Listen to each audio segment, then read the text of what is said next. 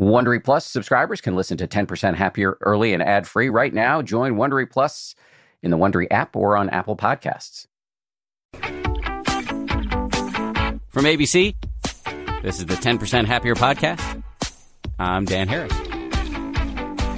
Hey guys, I, I'm really excited about our guest this week. Uh, he's going to take you on quite a ride. He is a, a character and a fascinating human being. Johann Hari coming up. Uh, first, three quick items of business. The first item we have, as I mentioned last week, been nominated for a Webby Award. It's apparently a big deal. They call it the Oscars of the Internet. And we would love if, you would go vote for us. You can do so in 30 seconds by going to 10percenthappier.com. You click on the banner at the top of the page. There's a link. There's also a link in the show notes. And uh, it, you just got to register and vote. Anyway, do me a solid vote for us. That would be awesome. Uh, number two on my list of items of business is that yesterday, the fifth anniversary edition of 10% Happier, the book, came out. It's in bookstores all over, at least good bookstores all over. We'll be carrying it.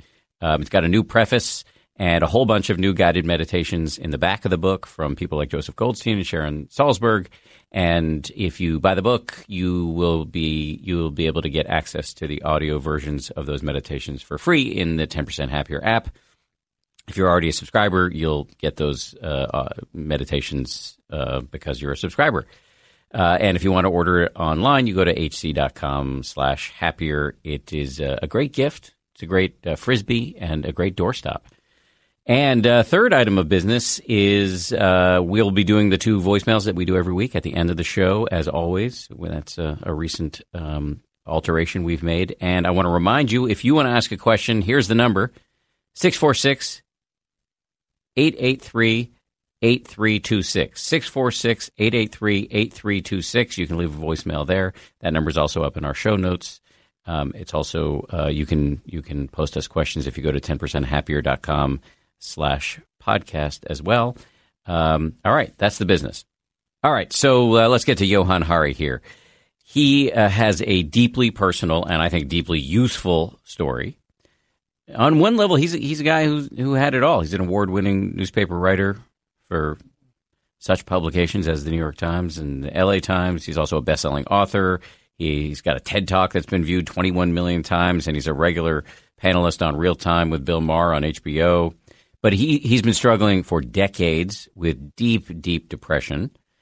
Uh, and he decided a little while ago to use his skills as a journalist and also as a social scientist to try to figure out why we're seeing epidemic levels of depression and anxiety, addiction, and suicide. And what he found uh, in his new book, which is called Lost Connections, what he found may change your view of depression. Uh, his argument is that we need to see it not just as a chemical imbalance, as it's often seen, and, and sometimes uh, he, he, he will concede, of course, that sometimes it is the, the, the result of that. But he, he argues that the bigger cause is how we're living today. And, you know, while he's not anti antidepressants, and he spent a lot of time on antidepressants personally, he does think we need to expand our concept of what an antidepressant is. So you're going to hear him talk about the power of social connection, which has been lost in our tech drenched world in, in, in many ways. He's also going to talk about the power of nature. And he has a series of incredibly rich stories from his reporting around the planet on how people are attacking this problem of depression. So, for example, what is an antidepressant in Cambodia? Uh, the answer may surprise you. Well, uh, he also talks about Canada's experiment with giving people $12,000 a year. And he gets really emotional when he talks about what happened in Germany in one community when people rallied around one of their neighbors who most of them did not know who was suicidal, a woman who was suicidal and really galvanized some change in one place in Germany. Uh, and of course, he talks about his own meditation practice, and that's that's where we begin. So here we go, Johann Hari. Great to meet you. Hooray! And so happy to be here, Dan. Uh, I always start with the same question, and I'm curious in your case what the answer will be. How did you get interested in meditation? I came to it in a slightly weird way. I was very resistant to it for a long time. I came to it because of this book that I was working on. So I wrote my book about depression, lost connections, because there were these two mysteries that were really hanging over me. And I was really afraid to look into them actually for a long time. I think it's related to my resistance to looking into meditation. Um, the first mystery was I am 40 years old, and every year that I've been alive, depression and anxiety have increased here in the United States and across the Western world. And I wanted to understand why. Like, why is this happening to us? Why are so many of us, with each year that passes, finding it harder and harder to get through the day? Mm. The second mystery was more personal. When I was a teenager, I remember going to my doctor and explaining, I think the way I put it was that I had a feeling like pain was leaking out of me. I couldn't control it. I couldn't regulate it. I didn't understand what was going on. Um, and my doctor told me a story which I now realise wasn't totally untrue, but was really oversimplified. Um, my doctor said, Well, we know why people get like this. There's just a problem in their brains. Um, the way he put it was some people have a, a natural chemical imbalance in their brains, or they're just lacking a chemical called serotonin. All we need to do is give you these drugs, you're going to be fine. So I started taking an antidepressant called Paxil, and it did give me significant relief for a few months. Um, and then this feeling of pain started to come back. So I went back to the doctor. He said I didn't give you a high enough dose. Again, I felt better. Again, the feeling of pain came back. And I was in this cycle of jacking up the dose until for 13 years I was taking the maximum possible dose, at the end of which I was really depressed still. And I could see around me more and more people were becoming depressed. Um, so I ended up going on this big journey. I wanted to use my training in the social sciences at Cambridge University to kind of meet the leading experts in the world about what causes depression and anxiety and crucially what solves them and just people with really different perspectives from an Amish village in Indiana, because the Amish have very low levels of depression, to a city in Brazil that banned advertising to see if that would make us feel better, to a lab in Baltimore where they were giving people psychedelics to see if that would help. And I learned lots of things, but the heart of what I learned is there's scientific evidence for nine causes of depression and anxiety. Two of them are indeed in our biology. Um, your genes can make you somewhat more sensitive to these problems. And there are real brain changes that happen when you become depressed that can make it harder to get out. But most of the factors that cause depression and anxiety are not in our biology, they're factors in the way we live. Mm. And once you understand them, that opens up a very different way uh, a different set of solutions that should be offered as part of a menu on which chemical antidepressants should totally remain on the menu, but there should be one of a very broad range of options for people. Wait, I'm going to stop you for just one mm. second because I know we're ultimately going to get to how this led you to meditation, but I'm just interested in, in sure. several of the things you've already said. um, so I apologize. Uh, it's on me for derailing you. But when you talk about the nine factors, is that your analysis or is that scientifically accepted? That because I had always been of the view, having being in a family where depression and anxiety uh, have been widespread, that it made me prone to it. And of course, there are lifestyle factors too, but that the gen- the genetic part of it was huge. So there's a very broad scientific agreement that there are three kinds of cause of depression and anxiety. There are biological causes, like the ones you allude to. There are psychological causes, and there are social causes. And they, play, they all play out to some degree in all forms of mental illness, right? To different degrees with different mental illnesses and with different individuals. So um, you, you're right that there is a real genetic component, but it, it's too simplistic to think your genes write your destiny. One of the best pieces of research, and nothing I've said is none of what I've just said is controversial. There are other aspects of what uh, the scientific evidence that I present from scientists that I disagreed with about about by other scientists, but no no serious scientist disputes. This is called the biopsychosocial model, right? Biological, psychological, social causes. That's the position, for example, of the World Health Organization, the leading medical body in the world, who've also been telling us that while the biology is very real, it has dominated too much of the debate. As the leading expert at the World Health Organization put it for World Health Day two years ago, we need to talk less about chemical imbalances, more about power imbalances, mm. about the imbalances in the way we live. Um, but in, in, terms of the genes, which you raised, because this is very important, like you, I had depression in my family. I also had um, quite a lot of uh, addiction in my family as well. And I was actually told this quite disempowering biological story that you kind of inherit these problems. That's not true. So, a good analogy. Well, it's partly true. Um, it's not true that you inherit them. You may inherit something of a greater sensitivity to them. That's a big difference, right? Mm. So, uh, think about an analogy that everyone understands. Some people find it hard to put on weight and some people find it easy to put on weight. I'm one of those people who finds it really easy to put on weight, right? Some people, you know, I just have to eat a Snickers bar and my chins swell and some people get to eat a whole, some people I despise get to eat a whole fun size pack and, you know, they're fine. So that I've got a greater sensitivity to it. But that's not my destiny, right? I've had plenty of times in my life where I wasn't fat because I changed the way I live, right? Uh, in a similar way, so I'll give you an example. This guy called Professor Avshalom Caspi, who did the most detailed study, one of the most detailed studies we have of the genetics of depression. He found um, it was a massive population study in New Zealand.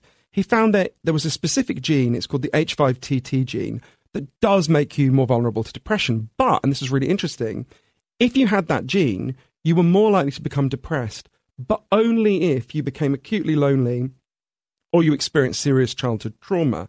If you didn't experience those problems, you were no more likely to become depressed than someone who didn't have the H5TT gene. So that's a good illustration. Right now, there's a lot of other things going on in the genetics. He doesn't claim that's the only thing. No one does.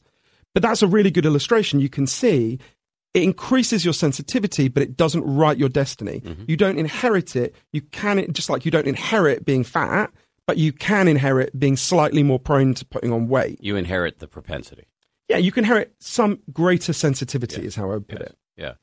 Um, okay, you were I, I, derailed you. You were talking about how researching this book led you to meditation. oh yeah, so, so so learning about all these different causes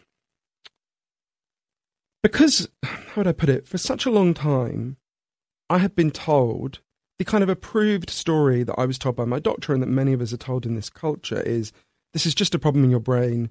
Solve it in your brain just with drugs. And that I want to stress again that to give me some relief didn't solve the problem for me.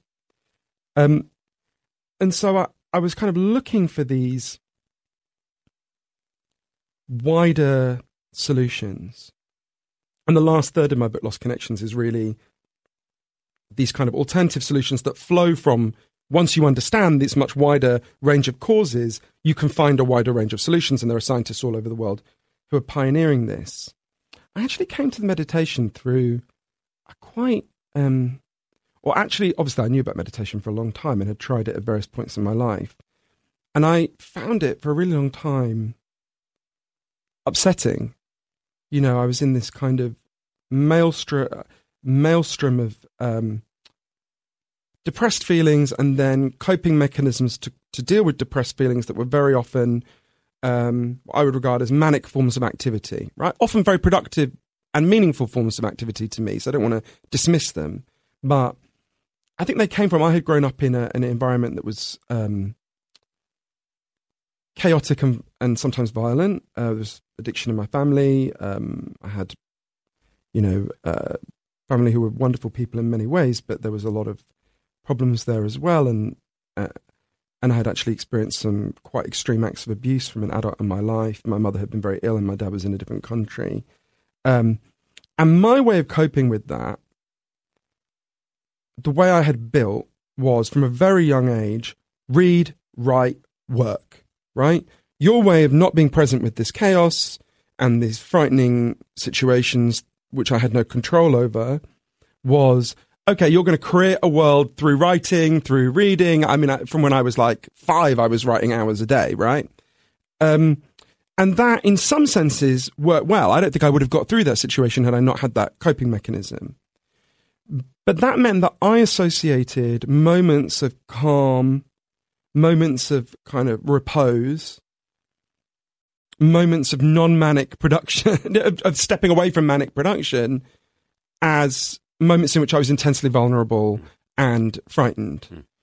I remember interviewing an amazing man who'd be a great person for you to have on your go, show, a guy called Bill Richards, Professor Bill Richards, who, who's a key figure in psychedelic research. He, he's the only figure who was involved in the psychedelic research in the 60s when it was shut down, the academic research, when it was shut down by Nixon, that, that, and then are still around and takes part in the reawakening of the psychedelic research that's happening all over the world now. And I remember him saying to me, one aspect of depression, anxiety, addiction, a lot of the problems that are rising at the moment, is he, he described them as partially addiction to the self, addiction to the ego, which I thought was a really interesting way. I'd never thought of it that way.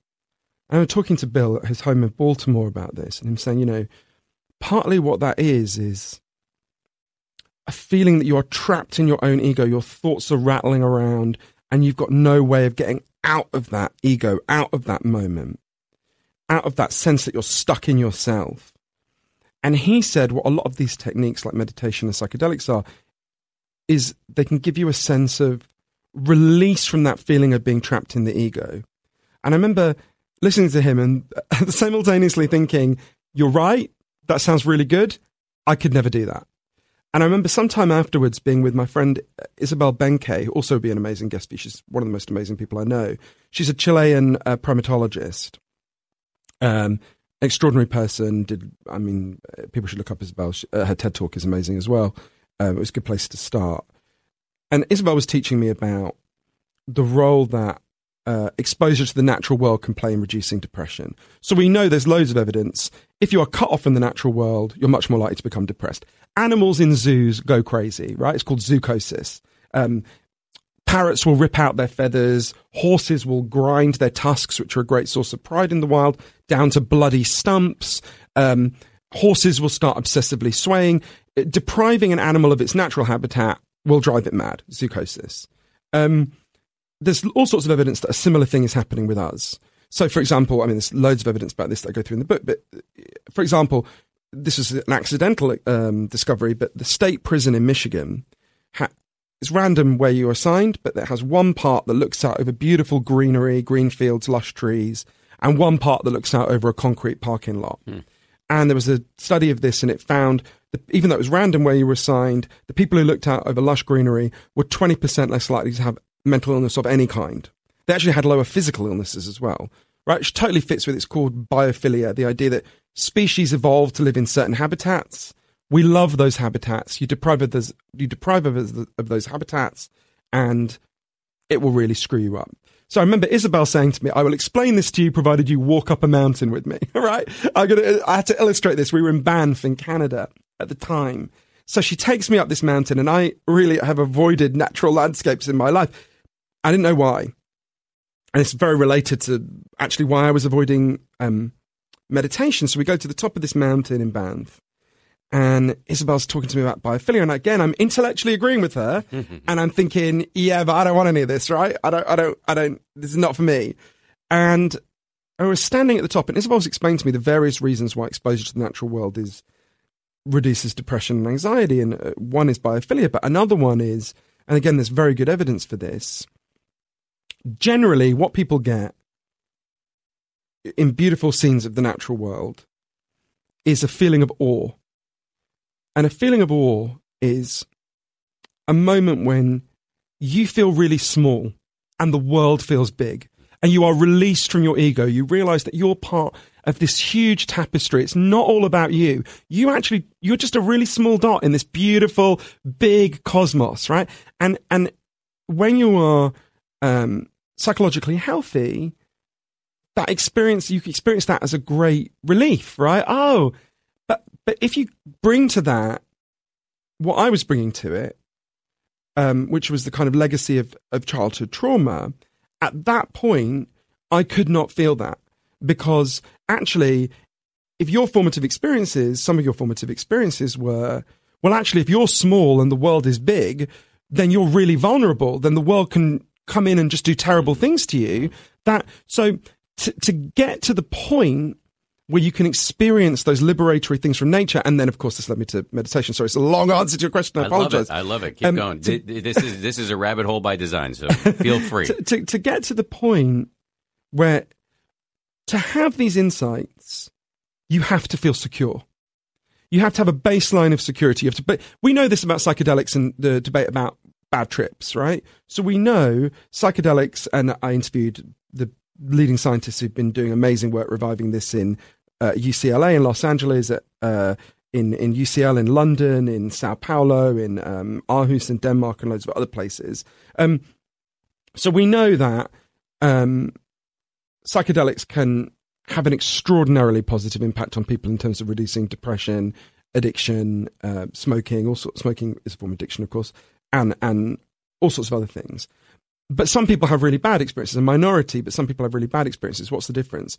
When people don't feel safe, where they don't feel secure, um, that that's when they have bad experiences. Because of course, this, this the experience of of lowering your ego walls and realizing you can flow into the world and the world can flow into you is an extraordinarily positive thing if you know that that environment is safe. if you think that environment is dangerous, it is beyond terrifying because your ego walls are the thing that defend you. So I realized one of the things I had done is I had entirely rationally, in the context of this trauma, I had built up these very substantial ego walls.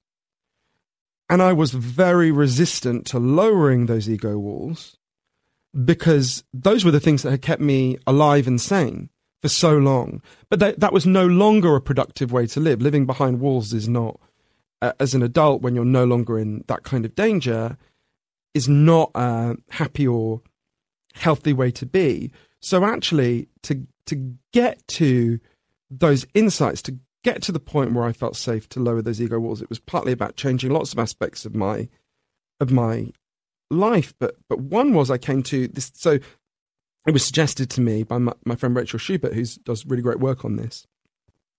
A particular kind of meditation um, that that that that really helped me. So she, uh, it's called sympathetic joy meditation. I know you I've done it, yes. yeah, I know you obviously know a lot. Yeah. So how would you do you want to explain to the listeners what what what that is, Dan? Because I think it's really useful for people to know. So sympathetic joy is it's like the opposite of Schadenfreude. So Schadenfreude is when you take pleasure in other people's suffering. Sympathetic joy is when you take pleasure in their success.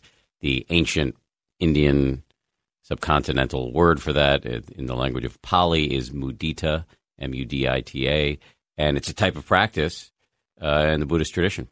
And and uh, I, I can let you take it from there. Or I can say more. It's up to you. Yeah, the the, the, technique, um, as Rachel taught it to me, and she teaches it to people in um, in in um, Illinois. If people want to look her up, was so we live in an environment that I think of as basically like pouring ego itching powder on us the whole time, right? That's so good. we are constantly being provoked and stirred to think egotistically, partly by advertising, partly by social media.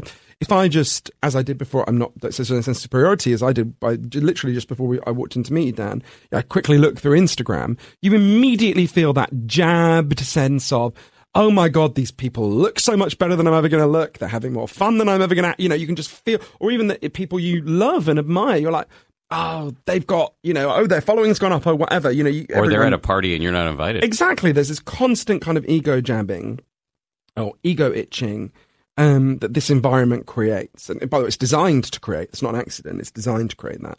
Um, so I remember Rachel. I got to know Rachel here in New York when we were both here. We both we took a course together at NYU, and when we met, we both bo- we both bonded. We were both at slightly rough periods of, in our life. Um, and Ra- Rachel's marriage was ending, and um, it ended in quite an unpleasant way. And I had kind of gone through some rough things, and we kind of bonded in this rather kind of. Um, I mean, she's a great person. This is no disrespect to her; she's a wonderful person. But we bonded in a rather negative way. We'd make jokes about other people in the class that were a bit bitchy, you know, that kind of thing. And then I didn't see Rachel for a while, about three years, and I went to visit her in, in Illinois. And she seemed completely different. and I was like, oh, what? She just, all that kind of envy that we'd both been experiencing seemed to be gone. And I said, oh, Rachel, what happened? And she said, oh, I, every day I do this thing. So she, she taught me how to do it. So, um, sympathetic joy meditation is really the way I do it, as, as she taught it to me, is kind of simple. So you start, you close your eyes, you calm yourself, and you start by picturing someone you love, and you picture something great happening to them, and you just feel the joy of that. And that's relatively easy, right? Someone you love, nice thing happens to them, you're naturally going to feel joy. Then you picture someone you like but don't love. You picture something great happening to them. You imagine their physical reaction, imagine what they'll look like, imagine how they feel, how it will change their life, and you try to feel joy for that. And again, that's not so hard.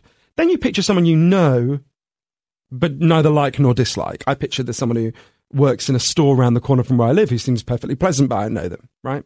Don't even know this person's name. And you picture something wonderful happening to them, and again, you try to feel the joy of that. Then, and this is where it gets hard, you picture someone you don't like. And then you picture some, and you picture something really great happening for them, and you imagine how happy they will be, and you try to feel a sense of joy for them, and then you picture someone you really don't like, and you imagine something good happening for them, and you try to feel joy for them, and it's it's hard. It's really hard to genuinely do it and not feel Schadenfreude, anger, resentment is is difficult, but over time it gets easier. And as Rachel put it to me, it's a way of she does it in the morning, and that's when I try to do it. So it's a way of setting your intentions for how you intend to go through the day, right? Are you going to go through the day in this ego itching powder mode of, you know, wanting, which the environment sets us up to do, which is your gain is my loss, right? Uh, we're in a race for scarce resources and I've got to climb. It's like we're rushing out of a burning building. I've got to clamber over you I've got to fight for every moment of what I get. And if you get ahead of me, that places me in danger. Instead of priming yourself for that mentality, which frankly, just skimming through Instagram does to you, um, what loving kindness meditation or sympathetic joy meditation, these various schools of Buddhist meditation do, is they say, My intention is I'm going to go through the day trying to feel joy for the people around me. By the way, I certainly don't do this all the time. I don't want to make any big claims for having suddenly become enlightened. This is an attempt to set an intention. It doesn't guarantee you do it. Um, and and I remember Rachel saying to me, you know, your life, anyone's life, you know, your joy is going to ebb and flow, right? There's going to be things that happen to you that are tragedies and just ordinary bad stuff. Um, but you're always going to be surrounded by some joy. And if you can find a way, as these techniques and others show, to take joy in the joy of others and not just yourself, not just your own ego, that that will give you that it's like why would you not tap this incredible fuel and happiness that is all around you she gave me a really good example she one of the days i saw her she said oh i came here from the uh, or maybe it happened to her a few weeks before i forget but she, she said oh yeah i was walking in the park and i saw a bride uh, they were taking their wedding photos. There was a bride and her groom. And she said years ago, when she first met me, she would have looked at that and she would have been scanning for, well, how does this compare to my wedding, right? Or, oh, look, she's, scanning for imperfections in the bride or the groom or uh, to defend herself against those feelings of, you know, despair and pain. And she said she, she'd been doing this with joy meditation a lot and she looked at this bride and she just thought, you look so happy. This is so beautiful. These people are having such a beautiful moment. And it gave her joy rather than scratching at her and irritating her, precisely because of that that release from ego. And by the way, I actually think the release from ego, and people build up ego for all sorts of understandable reasons. It's not about reproaching people for that. I did, lots of people did.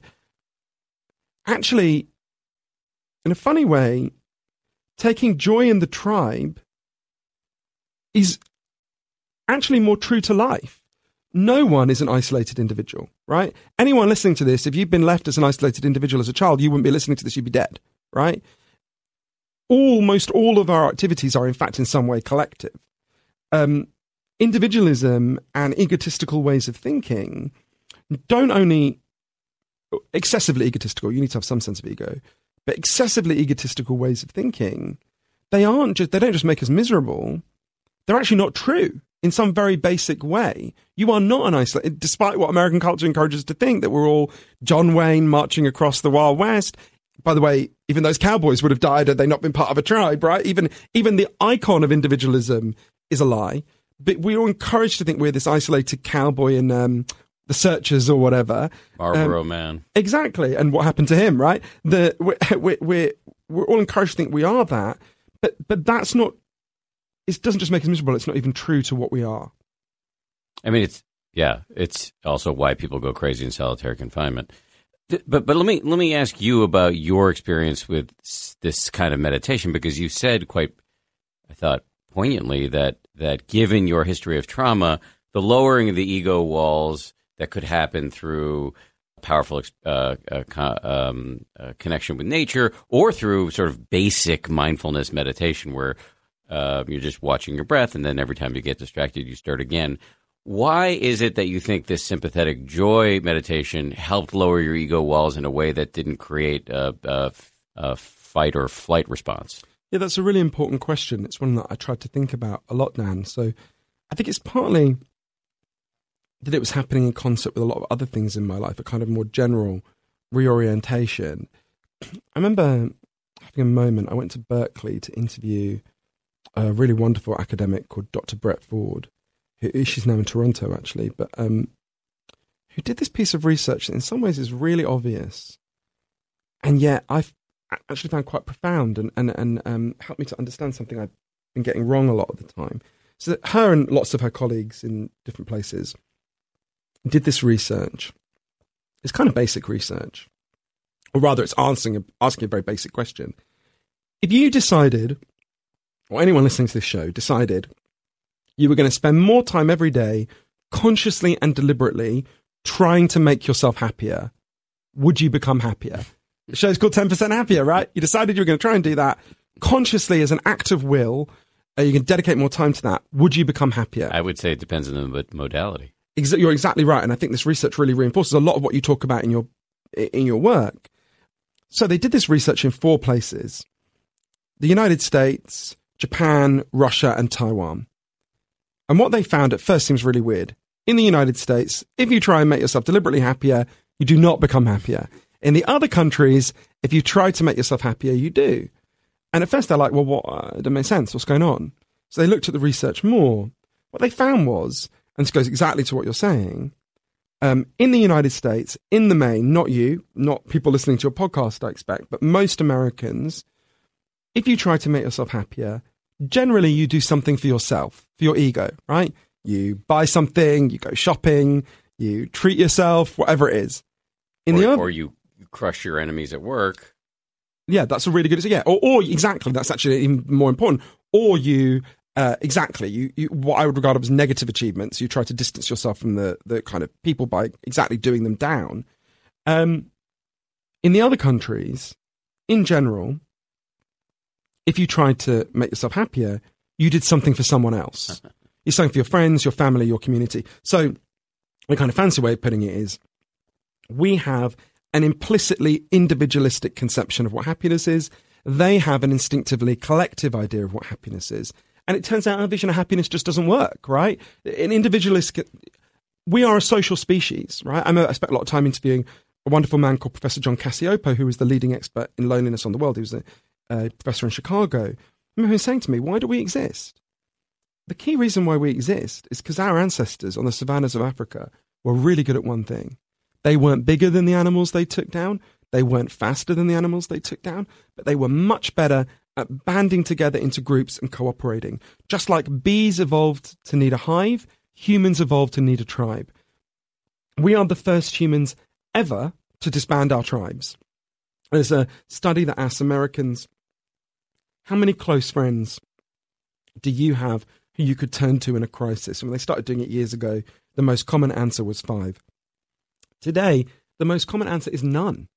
Half of all Americans asked, How many people know you well? say nobody, right? So you think about, we have disbanded our tribes. Um, and of course, that makes us feel terrible. And I, and I thought about this in relation to Dr. Ford's work because, you know, I realized that for a long time, and it wasn't all, uh, probably even most of the time, but a big part of how I would respond to my depressed feelings was through this individualistic conception of happiness, I would try to, I would feel bad, so I would try to, I would show off, I would make some egotistical achievement, I would do something clever, I would do something impressive in inverted commas, or I would try to do someone else down, uh, or exactly those kind of the ego pleasures, the individualistic ego pleasures. And I see now that was a bit like I always think about I haven't been able to find this online, but I'm pretty sure I, I, remember seeing it years ago. I think it's Buster Keaton, the silent movie star. If anyone knows this, please send it to me. Um, it's some silent movie star anyway, where he's sinking in quicksand. His legs are sinking.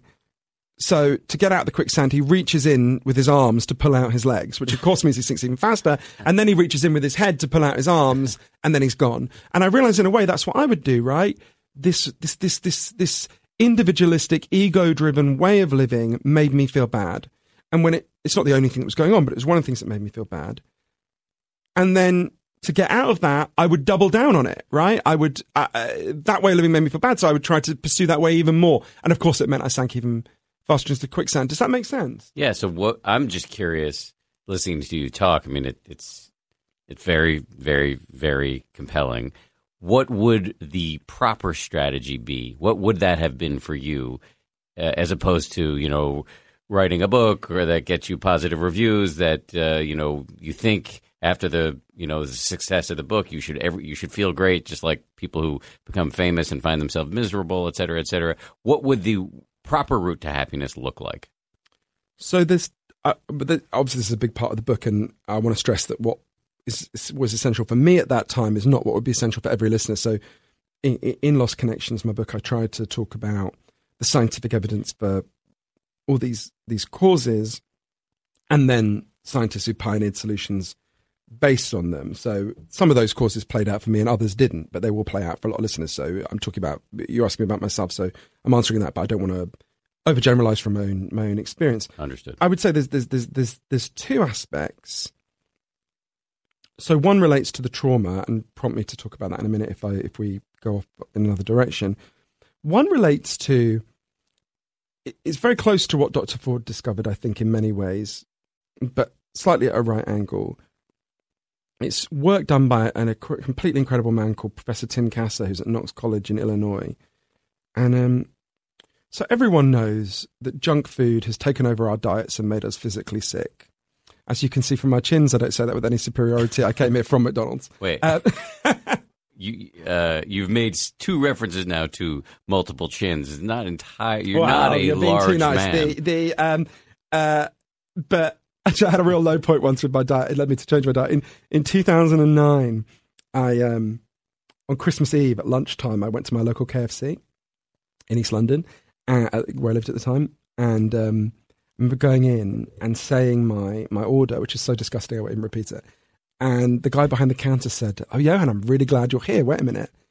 And he goes off behind like where they fry the chicken and everything. And he came back with every member of staff who was there and a massive Christmas card in which they'd written to our best customer. And they'd all written like little lovely notes ah. about.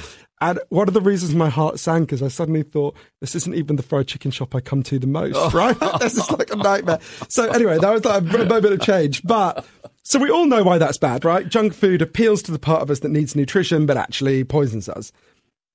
In a similar way, a kind of junk values have taken over our minds and made us mentally sick. So for thousands of years, philosophers have said, if you think life is about money and status and showing off, you're going to feel crap, right? That's not an exact quote from Confucius, but that is the gist, the gist of what he said, right? But the weirdly, beatles said it too exactly. But weirdly, nobody had scientifically investigated this until Professor Kasser started to do it about 25 years ago. Or no one had investigated it in as much depth as Professor Kasser. So Professor Kasser explained everyone listening to your show, everyone in the world, is a mixture of two kinds of motive. So imagine if you play the piano in the morning. If you play the piano because you love it and it gives you joy, that experience gives you joy. That that's called an intrinsic motive to play the piano, right? You're not doing it to get anything out of it. You're doing it because that is what matters to you. That's an experience that is profound to you. Okay, now imagine you play the piano not because you love it, but in a dive bar that you hate to pay the rent or because your parents are massively pressuring you to be a piano maestro because that's their dream or to impress a woman. I don't know, there might be some piano fetishist out there or to post the clips on Instagram, whatever it is. That would be an extrinsic reason to play the piano. You're not doing it because that's the thing you love. You're doing it to get something out of it further down the line. So you're removed from the experience. You're trying to get something out of it that, that's not just the flow and pleasure of it. Now, of course, we're all a mixture of both of these motives, right? Obviously, you have to be to get through life, and you should be. But Professor Kasser showed a few things. Um, firstly, the more you are driven by these extrinsic values, what I came to think of as the equivalent of junk food, like junk values, the more likely you are to become depressed and anxious by quite a significant amount. We can talk about why in a minute. He also showed, as a society, as a culture, we are much more driven by these extrinsic values, by these junk values. There's been a really big shift every year. In fact, he showed with Professor Jill Twenge, who does fantastic work, that every year that G- the spending of American GDP, gross domestic product, every year that the percentage of American GDP spent on advertising goes up, teenage anxiety and depression go up. So we've got this kind of domination growing domination of our minds by by junk values. I think this relates to. I'm going. Actually, I'm not going beyond Professor Kasser. He agrees with this. Um, I think this relates to a kind of deeper way of thinking about the crises and problems we face. I want to stress this isn't the only thing that's going on, but I think it's a big thing, which is everyone listening to your show knows they have natural physical needs, obviously. You need food, you need water, you need shelter, you need clean air. If I took those things away from you, you'd be in real trouble real fast. But there's equally strong evidence that all human beings have natural psychological needs. You need to feel you belong. You need to feel your life has meaning and purpose. You need to feel that people see you and value you. You, you, you know, you need to feel you have a future that makes sense. And this culture we've built is good at lots of things. I had to go to the dentist the other day. I'm glad to be alive in 2019. But we have been getting less and less good at meeting these deep underlying psychological needs. And it's, I want to stress again, it's not the only thing that's going on, but I think it's the key reason why this crisis is going up and up. And in relation to that, these junk values don't meet your deeper needs as a human being. In some ways, it's almost banal, right? Everyone listening knows you're not going to lie on your deathbed and think about all the likes you got on Instagram and all the shoes you bought. You're going to think about moments of love and meaning and connection in your life. And yet, as Professor Kasser put it to me, I thought really profoundly, we live in a machine that is designed to get us to neglect what is important about life. The more 18 month old. To whose benefit? Well, more 18 month old children know what the McDonald's M means than know their own last name. To give you a sense of how deeply imprinted. So, partly it's, you know, advertising is the ultimate frenemy. it's saying to you, oh, Dan, I think you're great. I, I, love you. I think you're brilliant. If only you didn't stink. I mean, I think you're great, right? if only you wore a bit more deodorant. I think you're great, right? You can see how that machinery works. Now, it's not the only thing. Again, I want to stress it's not the only factor in junk values, and it's certainly not the only factor in in in, in depression. But I think so. We've had this disconnection from meaningful values that is very deep in the culture. This spreading of junk values that's made us seek happiness in all the wrong places. That had definitely happened to me. I don't want to say that was all of my motivation because it wasn't. I think very few people are 100% those things. But one of the reasons why I could feel safe enough to lower my ego walls and do things like loving kindness meditation was because I went through a process of profoundly reorienting my values. So I was much more connected to meaningful work. I wrote a book about addiction, which is called Chasing the Scream, and then I wrote my other book, Lost Connections. And that it's not that my previous work wasn't meaningful to me, it was but the the process of just having three years where you can set aside all the kind of ego jabbing and all the kind of selling yourself and all the you know how many people liked this? What's going on there? And just really go in depth and go all over the world. I mean for lost connections i went over 40,000 miles and just really connect with this deep question and try to find answers from these extraordinary and amazing people who i got to know all over the world that was so meaningful to me, right? That that that I had whatever that process was, it was the opposite of junk values. Mm. Now, I'm not saying there aren't moments when ego comes in, and even in this situation where I think you know you're trained by your publicist, mention the name of your book three times. You know, I can, and, and it's funny. I'll do it for you. But, you but, but it's interesting, isn't it? when I do that, when I hear that voice come into my head, I can feel myself becoming anxious in a way that I don't become, don't feel anxious when I'm explaining these.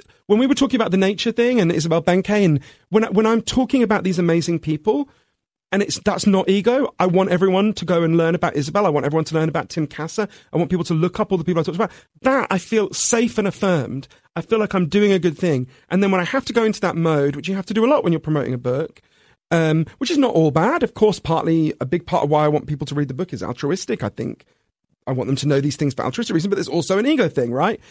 For all the obvious reasons, I want obvious ego reasons uh, and, and commercial reasons. I want people to read my book. And yet I can feel even in this interview and even in this switch between those modes, I suddenly feel anxious because when I'm affirming Isabel or Tim or loads of the other people we've talked about and the amazing insights that come from them, there's no doubt in my mind they are amazing people, right? And and the people uh, and I have this expectation that people listening will clock. These sound like great people, right? When when I'm in the when I'm in the self promotion mode, you start to think, but what if they don't like me? What if they don't? What?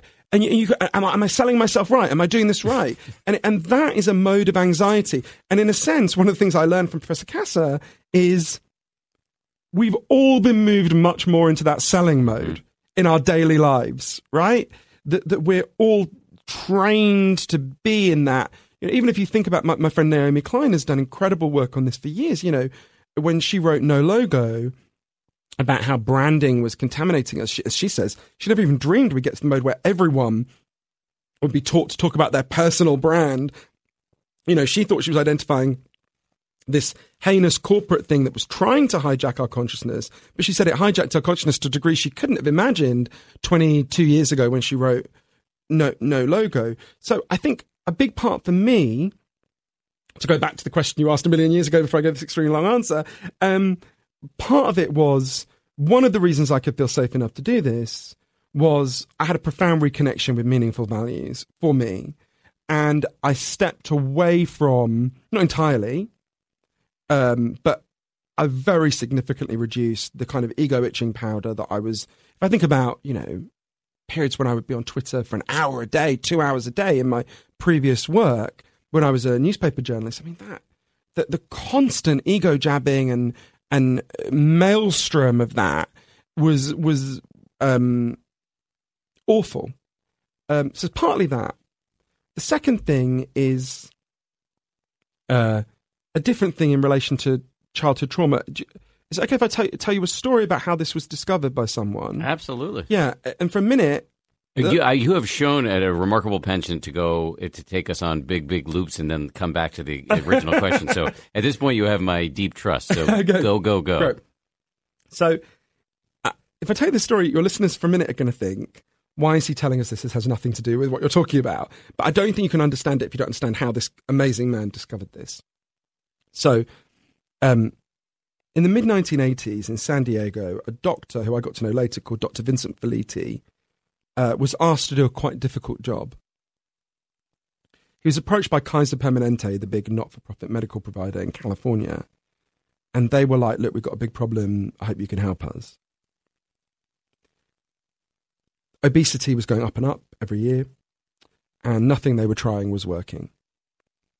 So they said to him, they gave him quite a substantial budget, and they said, just do blue skies research, figure out what the hell we can do. So he starts to work with 250 severely obese people, people who weighed more than 400 pounds, who were in real, real physical danger of death, uh, and certainly of all sorts of health complications. And he starts to work with them. And one day, Dr. Felitti had an idea that seems, and in many ways is, as he would tell you, quite stupid. He asked himself, what would happen if really obese people just stopped eating? And we gave them like vitamin C shots so they didn't get scurvy. We gave them loads of medical support. Would they actually burn through the fat supplies in their body and get down to a healthy weight? So, obviously, with a ton of medical supervision, he started to do this with these 250 people. And incredibly, in one sense, at first, it worked. So, there was a woman who I'm going to call Susan to protect her medical confidentiality, who went down from being more than 400 pounds to 138 pounds. Incredible, right? And people, her family are saying, like, you've saved her life. She's thrilled.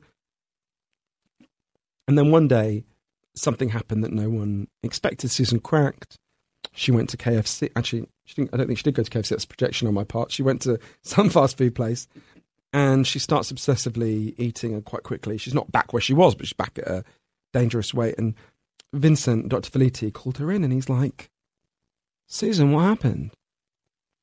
She looks down. She's very ashamed. She says, I don't know. I don't know. And he said, Tell me about that day that you cracked. Did anything happen that day that didn't happen any other day? It turns out there was something happened that day that had never happened to Susan. She'd been in a bar and a man had hit on her. Not in a horrible, predatory way, in quite a nice way. But she'd felt really frightened. She'd gone and started obsessively eating. That's when Dr. occurred to Dr. Felitti to ask something he'd never asked a patient. He said, When did you start to put on your weight? For Susan, it was when she was 11. He said, Well, did anything happen when you were 11 that didn't happen when you were 9 or 14? Anything that year? And Susan looked down and she said, Yeah, that's when my grandfather started to rape me. Dr. Felitti interviewed everyone in the program. he discovered that 55% of them had put on their extreme weight in the aftermath of being sexually abused or assaulted, which is such a high number, obviously so much higher than the general population who'd been sexually abused. He's just like, what is this? How can that be? Susan explained it to him really well. She said, overweight is overlooked, and that's what I need to be. Dr. Felitti discovered that this thing that seems so irrational, obesity, and obviously is bad for you, was performing a positive function, right? It was protecting these people from sexual attention that they had very good reason to be um, afraid of. But this is a small study, it's 250 people. You don't want to make huge generalizations based on that. So Dr. Felitti went to the CDC, the Center for Disease Control, who fund a huge amount of medical research, and he got a really big budget to do a much bigger study. Everyone who came for medical help to San Diego, in San Diego, to Kaiser Permanente, for an entire year, for anything, headaches, schizophrenia, broken leg, the whole lot, was given two questionnaires. First questionnaire said, Did any of these bad things happen to you when you were a child? Things like physical abuse, sexual abuse, neglect, extreme cruelty.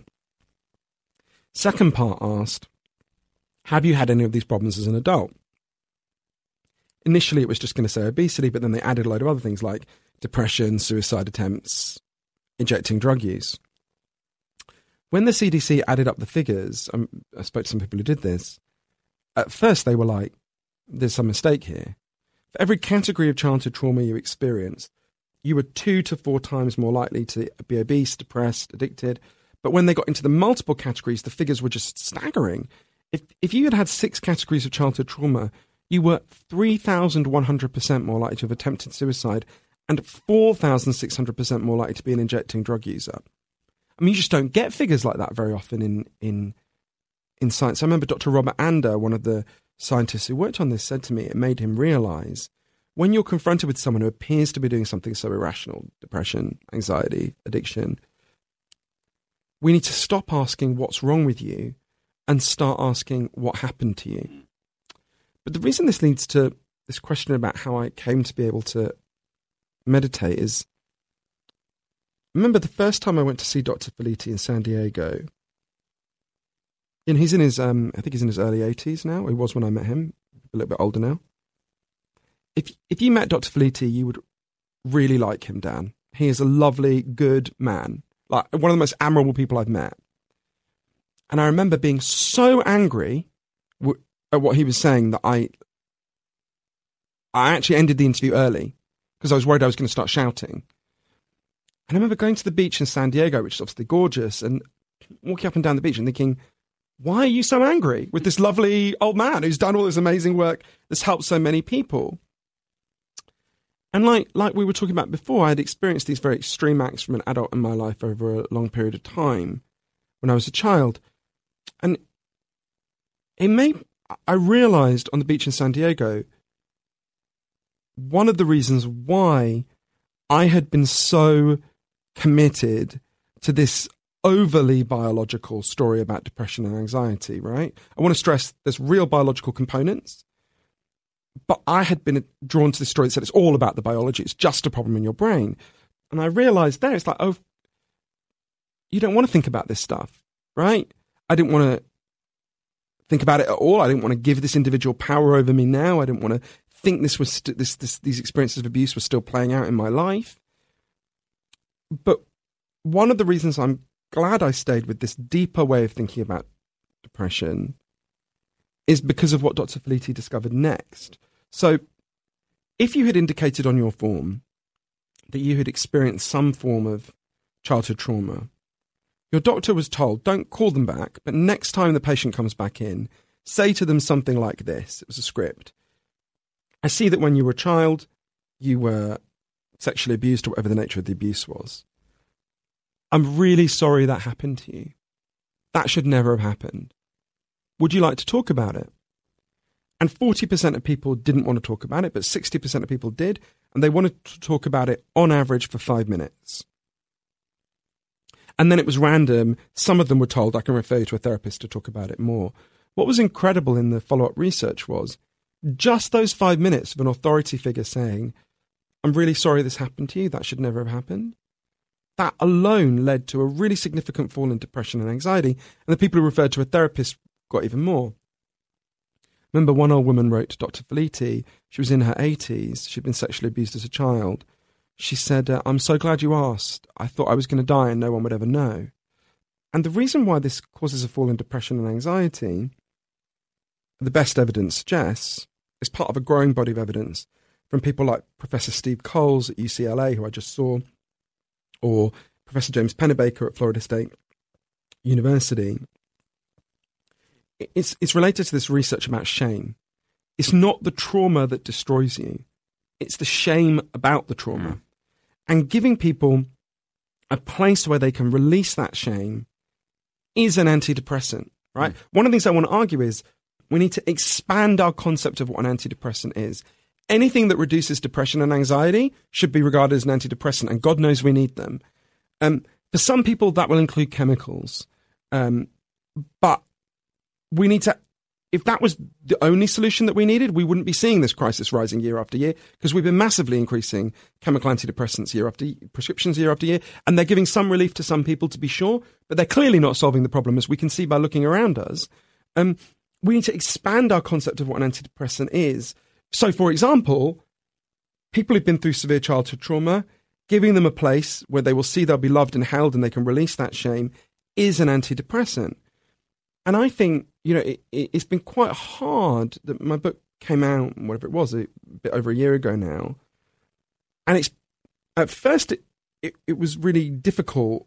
It was difficult writing that part of the book. It was by far the hardest part of the book to write, and it's been difficult talking about it. But one of the reasons why I do talk about it is because um, you can see, I can, I can see when I talk about this that no sane person reacts to hearing these things with the voice of the abuser, right? Of course, when you're abused, you you internalize these voices, right? You think it's your fault, you put it on yourself, you don't deserve good things, you don't deserve to be treated well. And of course, only mad people, or not mad, terribly damaged people, um, react that way when they hear people talk about it. Most people react with the lovely sympathetic face you're doing now, right? Um, and, and you can feel the, the internalized shame reduce as you do that. So it is in itself healing. So I think part of why I could come to meditation was having learned these things, I could talk about it to other people. I could release this feeling of shame. And that made me feel safer, right? When you see, oh, you're not actually in an environment where these, and of course, at some level, intellectually, rationally, I knew that, of course there was never a time as an adult when I would have thought most of the people, or even a significant proportion of the people around me, would have supported or condoned child abuse. Of course not. But when you kind of feel that emotionally, you feel you are in a safer environment. And when you feel you're in a safer environment emotionally, you can be more receptive to lowering your ego walls because you, you don't f- feel you're in a place that's going to, yeah, savage you the minute you allow yourself to be vulnerable. More 10% happier after this. This show is brought to you by BetterHelp. I got to tell you, I feel so much better when I talk about my anxiety instead of keeping it bottled up. There's an expression that I first heard from the great researcher and also Zen practitioner Robert Waldinger never worry alone. Our temptation many times is to keep it bottled up, but the data really show that the people who do the best in life, who live the longest and are the happiest, have strong relationships with people with whom they can talk about whatever's going on in their lives. And for me, therapy is part of that. If you're thinking of starting therapy, you might give BetterHelp a try. It's entirely online, designed to be convenient, flexible, and suited to your schedule. Get it off your chest with BetterHelp. Visit betterhelp.com slash happier today to get 10% off your first month. That's betterhelp, H-E-L-P dot com slash happier.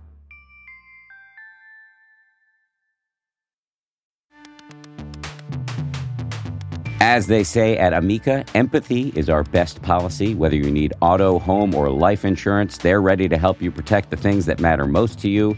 They're a mutual company, customer owned, in service to you. Amica representatives are here when you need them, and you can take comfort knowing a real person will be there on the phone to take care of you. because the greatest measure of their success is your satisfaction.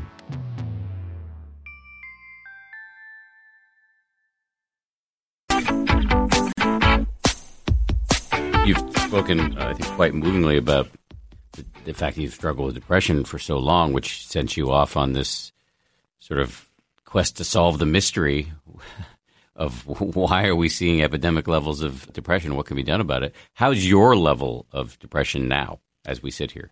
I try to be quite careful in the book and how I talk about this publicly because some of the causes of depression and anxiety that I was taught by these amazing people are quite deep in our culture, and we're going to have to have deep cultural change in order to challenge them.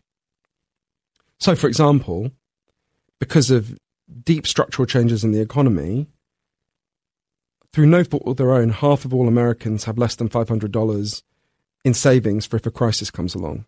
Now, that is going to make you really depressed, right? A lot of people. It's going to make, a, it's going to make pretty much everyone in that situation more unhappy than they should be.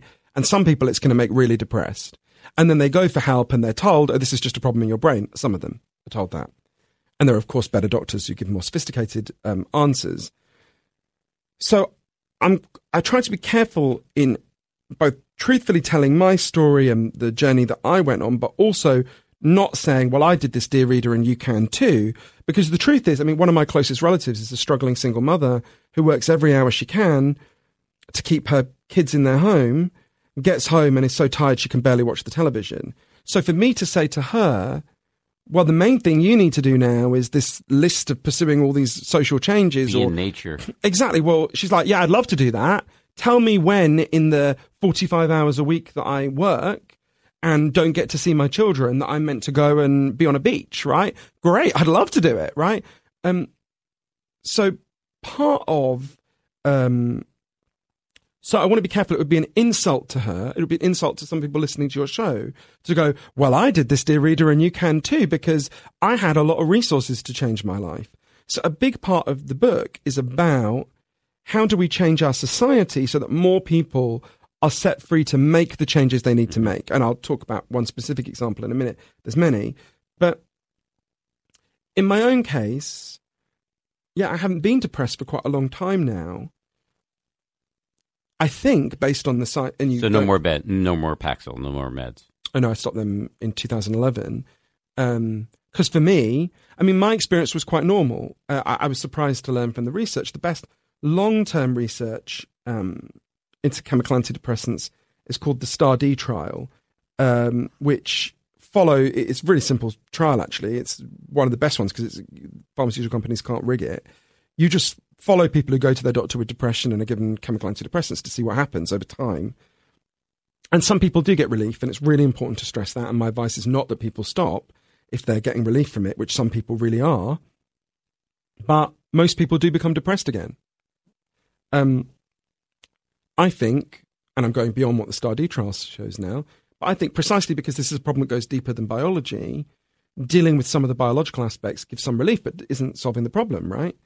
And I, I remember um, someone. I found that again re- uh, after the childhood trauma. That was the hardest part to learn because I was like, "Well, this is the one solution this culture has given me to feeling so bad." And you're telling me some of the leading experts at Harvard Medical School and other places who've done the best research on this thing, right, you're telling me it does give some help, but and some people really do get relief from it, but I'm not that unusual. And actually, I got relief initially, but over time, I just became depressed again. That was quite shocking. Um, and one person really helped me to think about this differently. I went to interview this South African psychiatrist I love called Dr. Derek Summerfield, who happened to be in Cambodia in 2001 when they first introduced chemical antidepressants in that country.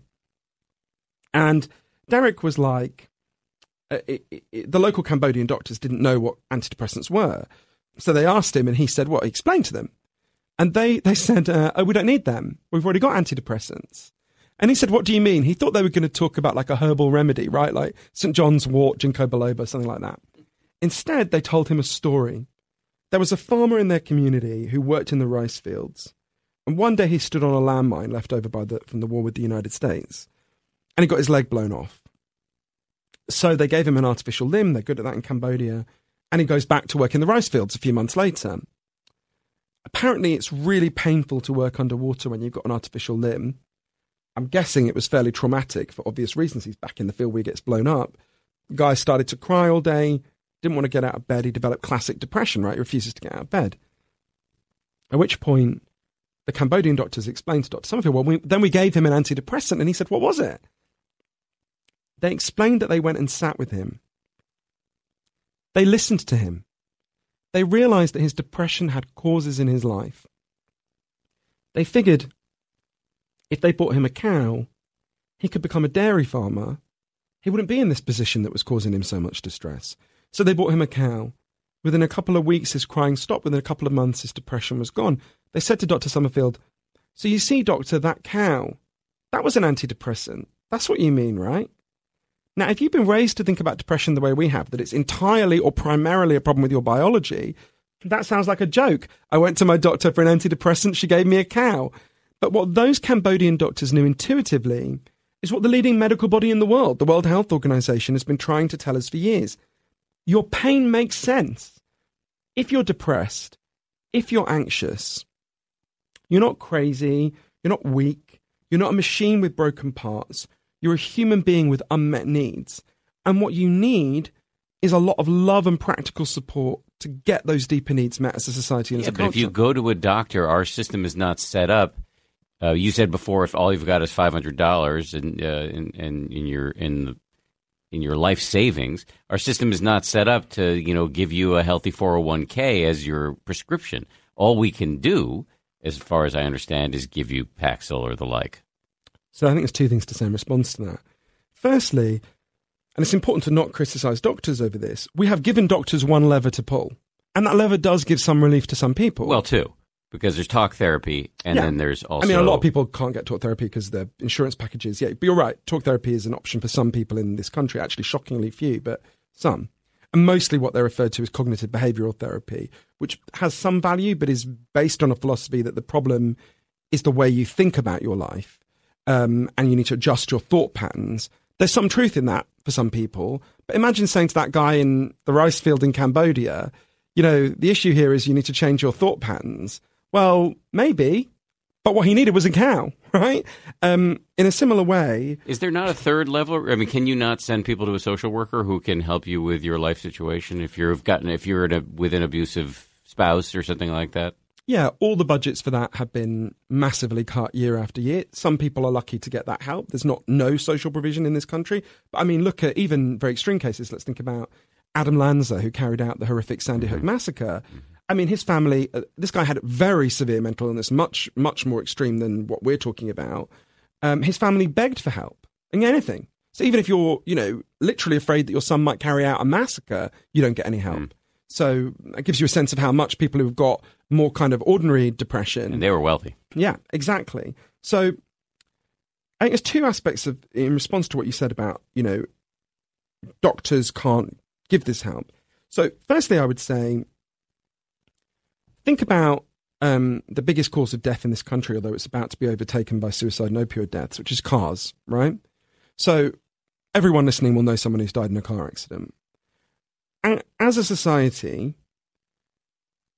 how do we deal with car accidents? Partly what we do is when people are in car accidents, they go to the emergency room and the doctors and nurses do incredible and heroic work, patching them back together if they possibly can. Those people are heroes, they deserve a huge amount of credit. But that is not our primary response as a society to the problem of car accidents.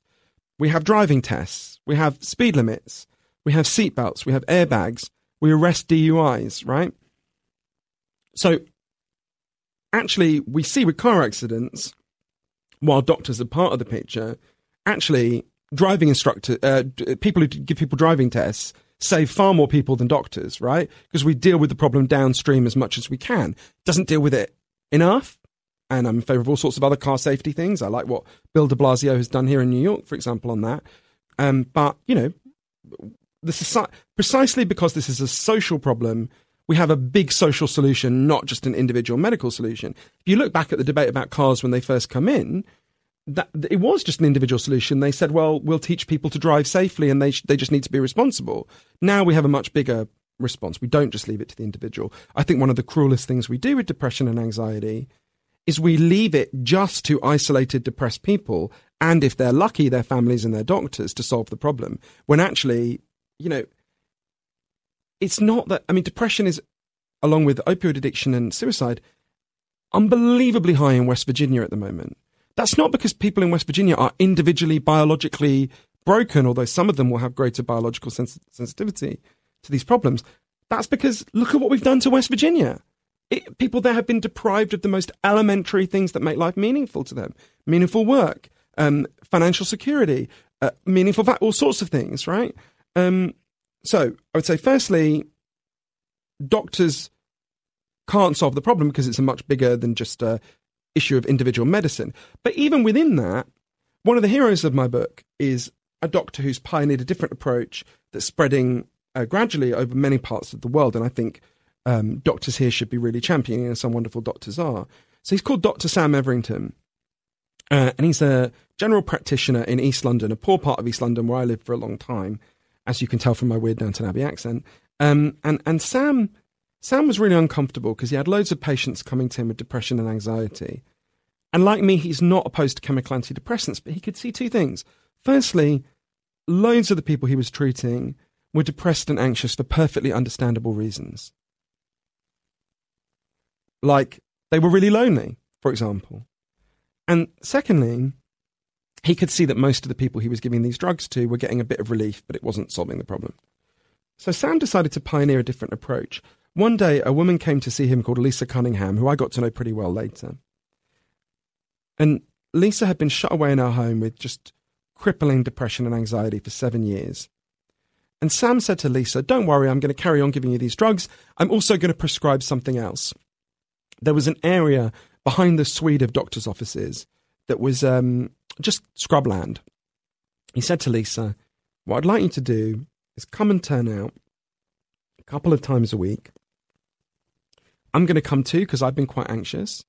We're going to meet with a group of other depressed and anxious people, and together we'll turn this scrubland into something nice, maybe. We'll figure out something to do together. The first time the group met, Lisa was literally physically sick with anxiety. But the group starts talking and they're like, what could we do? These inner city East London people, they don't know anything about gardening. They decide to learn gardening. They can teach themselves gardening. They start watching YouTube videos. They start reading books. Um, and as, as we were talking about before, there's a lot of evidence exposure to the natural world. Even gardening doesn't have to be, you know, the desert or the beach or Walk the rainforest. Central Park. Exactly. There's some evidence that, lots of evidence that exposure to the natural world is a really powerful antidepressant. But something even more important started to happen. They start to form a tribe. Hmm. They start to form a group. They start to care about each other. If one of them doesn't go up, show up, they go looking for him or her. And they did what we do when we're tribes as human beings. They started to solve each other's problems. To give you an extreme example, this is the most extreme example, so it's not typical, but one of the people in the group had been thrown out by his wife and he was sleeping on the local bus at night, right? They were just, drivers would let him sleep on it. They were like, everyone else was like, of course you're depressed if you're sleeping on a bus. They started, um, they helped him to get a home, right? It was the first time they had done something for someone else in years and it made them feel really good. The way Lisa put it to me, as the garden began to bloom, we began to bloom. There was a study in Norway of a very similar program that found it was more than twice as effective as chemical antidepressants in moving people on the measure of depression, which is called the Hamilton scale. I think for a kind of obvious reason, right? It was dealing with some of the reasons why they were so depressed and anxious in the first place. And this is something I saw all over the world, from San Francisco to Sydney to Sao Paulo. The most effective strategies for dealing with depression and anxiety are the ones that deal with the reasons why we feel this way in the first place. And so that is something that a doctor could do. And of course, an individual doctor listening to this can't suddenly choose to do that. You have to have a choice within the system to do that. But it's much cheaper than drugging people, much cheap, costs almost nothing, uh, much cheaper than drugging people. And actually, the evidence shows more effective in a huge number of cases. So you end up with this question of why don't we have a system built around those insights, right? So what we've done is with mental health, we've basically taken the model from, you know, um, infectious disease, right? So which, by the way, is an, a staggeringly successful and brilliant model that I admire more than I can say, right? So, you know, individual disease, you know how it works. You identify a pathogen. Uh, let's say you've got a strep throat or something, and you treat, you know, you treat that that problem with a medicine, right? That is amazingly effective. Think about smallpox. Smallpox killed tens of millions of human beings through an amazing vaccination campaign. There has ne- there's been no human being since whatever it is the 1970s who has even caught smallpox, right? So that that model of infectious disease is hugely successful. It has not worked that well when transferred to mental health because mental health isn't like that, right? It's not based on just identifying a simplistic biological pathogen and getting rid of the biological pathogen. There's these much more complex causes. Actually, far from being a kind of aberration, these responses, things like depression and anxiety, while agony, are meaningful right? They're in fact meaningful signals. This is one of the key things, key reorientations that I made while working on Lost Connections. I came to think, and this was a hard insight to come by because my memories of depression were so bad, but I think these crises, these rising crises, depression, anxiety, you and I are speaking a week after the Center for Disease Control announced that we now have the highest level of suicide in American history. And that doesn't include opioid related deaths, which are measured separately. So think about how big that crisis is. As the um, Sir Angus Deaton, who's done one of the best studies on this with Professor Anne Case, said, these are deaths of despair, right? The opioid deaths. What we've been doing up to now is we've been taking these signals that people are sending us that they are in terrible pain. And I think we've been insulting those signals, often with the best of intentions we've been either saying these signals are signs of weakness or that they're just a problem with people's brains. And how mysterious that the brains of the people in West Virginia just mysteriously malfunction so much more than the brains of the people on the faculty at Harvard.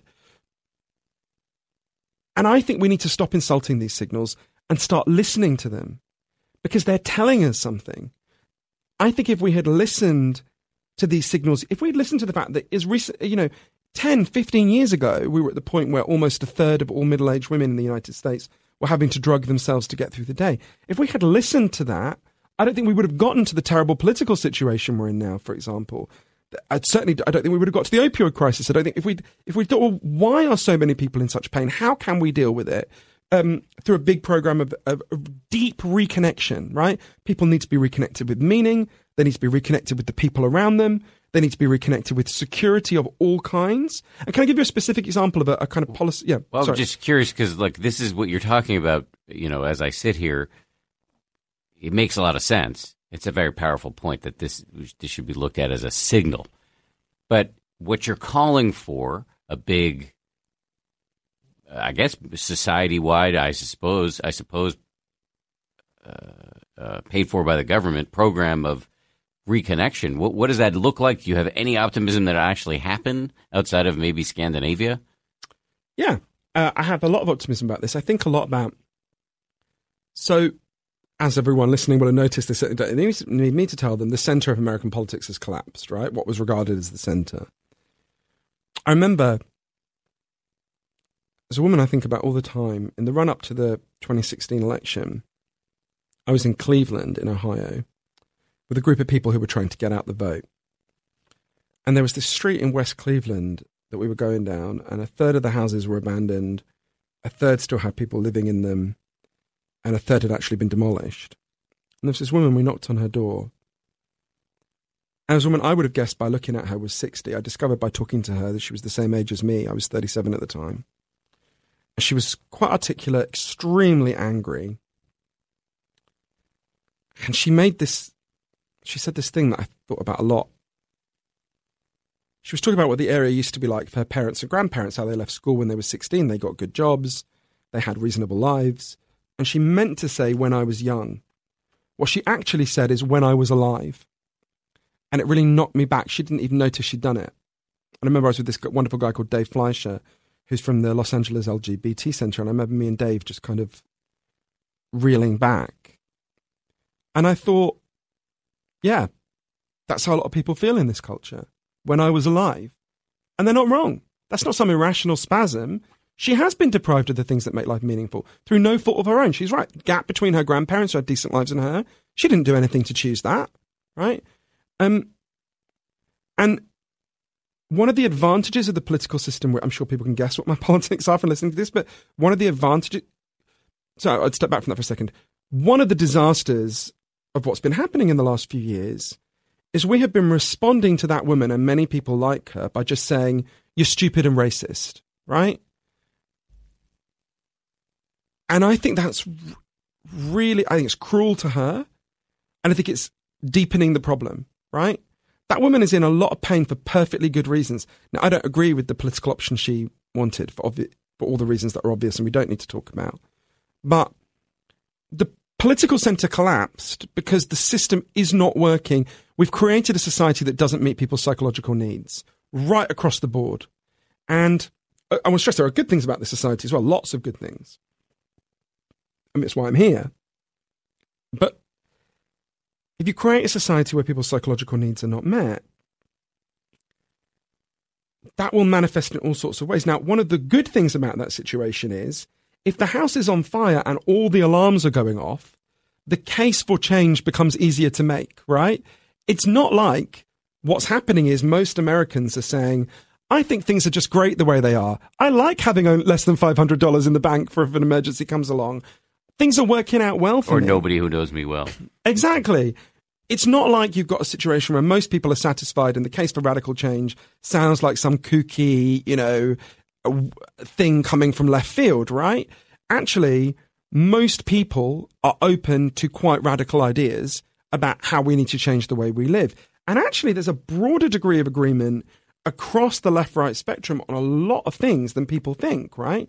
Um, that, that, I mean, we can go through a whole, a whole range of them if you want, but let me give you a specific example of a specific policy that, um, I mean, for, and by the way, I want to stress, you talked about government spending. Social prescribing, for example, which is a very powerful antidepressant, costs less than what we do now, right? It is cheaper to get people to do gardening programs than to drug them.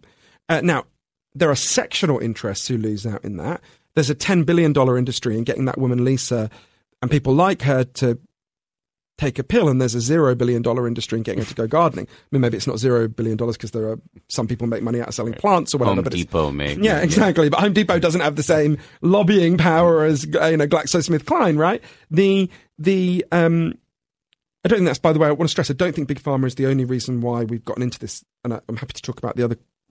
I actually think Big Pharma is a relatively small part of how we end up in this, in this um, kind of cul-de-sac. But, but, but, um, so let me give you an example of a specific thing, right? So having stressed that some things were actually cheaper than what we're doing, this is something that is more expensive than what we do now, but there's very good evidence that it has a powerful antidepressant effect, and I think it's worth doing for all sorts of reasons. Um, in the 1970s, the Canadian government chose a town seemingly genuinely at random, which I think is kind of amazing. It's a town called Dauphin in Manitoba. People who know it, it's about three hours out of Winnipeg. And they decided to do an experiment. They chose a really big group of people in, in Dauphin, and they said, from now on, we're going to give you a guaranteed basic income. There is nothing you have to do in return for it. And there's nothing you can do that means we're going to take it away unless you commit a crime and go to prison. We just want you to have a secure life. We want you to be happy. You're a citizen of our country. And so they started giving them, it was the equivalent, if you adjust for inflation and you translate it into US dollars, about 12,000 US dollars a year. So you're not going to live well on $12,000 a year, but you're also not going to become homeless. You're not going to be so insecure that you're not going to be able to eat or. And if you have a job, you can save and get beyond the $500. Exactly, because you want to stress this isn't like a top up. Yeah. You get this whether you work or whether you don't. Uh, and this was monitored. A person who later calculated out all the figures, who I interviewed, was a, a totally amazing person called Dr. Evelyn Forget. And they found many things. Actually, nobody gave up work, which I thought was interesting. Um, partly because it's not such a huge amount of money, but partly because people want to work. Right? Some people uh, took slightly longer to look for jobs because they had the luxury that they could like hold out for a better job. Overall, work standards improved because bosses knew people could leave. Right? Um, more. Uh, the only fall in employment was some uh, uh, women spent longer studying, and some younger people spent longer studying than they had before, which is obviously a positive thing for the society. Um, But the most interesting thing for the purposes of what we're talking about is let's look at severe mental illness, mental illness that was so bad that people had to be shut away in mental hospitals. Even that fell by 9%, mm. right? That's pretty a big fall. You won't find a drug that causes that level of fall, right? And of course, in some level, I feel like some of what I'm doing with this is giving people permission to know unbelievably obvious things. If you are really financially insecure, it turns out you're more likely to be depressed and anxious, right? And in some ways, if you'd asked my grandmother, who was working class and really struggled, her job was to clean toilets. Her husband died when she was very young, and he was very young. You know, my grandmother was a had a hard life. If I said to my grandmother, "Hey, do you think being financially insecure makes you more or less happy?" She would have, you know, uh, why are you asking me such a stupid question? She would have said, right? And I think a lot of the things I learned, not all of them, but a lot of the things I learned, my grandmother would have regarded as really, really, and your grandmother, I suspect, would have regarded as really, really obvious, right? But, but, so if you think about that, that universal basic income program, Dr. Forget said to me, he studied it, that's an antidepressant, right? Um, and talking about, you know, now that is expensive, but let's remember, this is a country where the, as, as Bernie Sanders keeps pointing out, the three richest people in this country now have more money than the bottom half of the country, right? Now, that is not a sensible distribution of wealth that anyone, including um, Republicans, who are admirable, many, you know, many of them are very admirable people, that I mean, ordinary Republican voters would not choose that, right? If we were starting from scratch and we were designing a society, I don't think most people would say, "You've got a seesaw. Let's put three people at one end and make them even with the bottom 170 million people or whatever the figure is." Um, so, again, that is proven to be a very effective antidepressant. I think most people, when they hear that, see why for obvious reasons. That's a big change. But everyone listening to this podcast has lived through big changes, right? It's easy to think, oh, you know, this is all very nice, but nothing's ever going to change. When people say that to me, Look what happened with gay marriage and how fast that moved. Well, that that was exactly what I was going to say. When people say that to me, I think about one of my closest friends, a wonderful person who lots of your listeners will know, uh, his work called Andrew Sullivan. He's a great journalist. Yes, he is. I've long wanted to have him on the show. Oh, you'd love to have? Yeah, I'll, I'll put you in touch with him because he's yeah, he would love to do it. So, in 1994, Andrew was diagnosed as HIV positive. Right, people will remember this is the height of the AIDS crisis. Um, there's no hope in sight. People are dying all around. Andrew's best friend Patrick had just died of AIDS. And Andrew quit his job and he goes to a little town, a little gay town in Cape Cod called Provincetown to die. Yeah. And he decides in Provincetown he's going to do one last thing before he dies. Um, he's going to write a book about a crazy utopian idea, an idea that no one's ever written a book about before.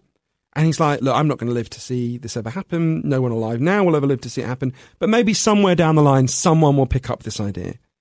The idea he wrote the first book to ever propose, ever proposing, was gay marriage.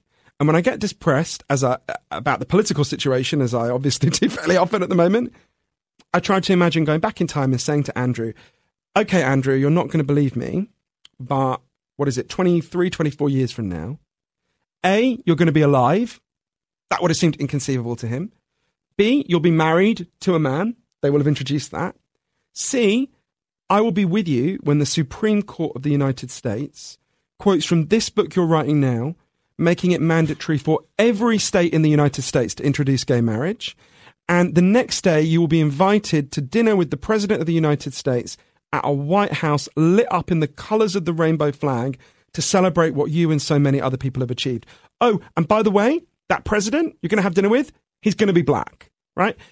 Every aspect of that story would have sounded like ludicrous science fiction.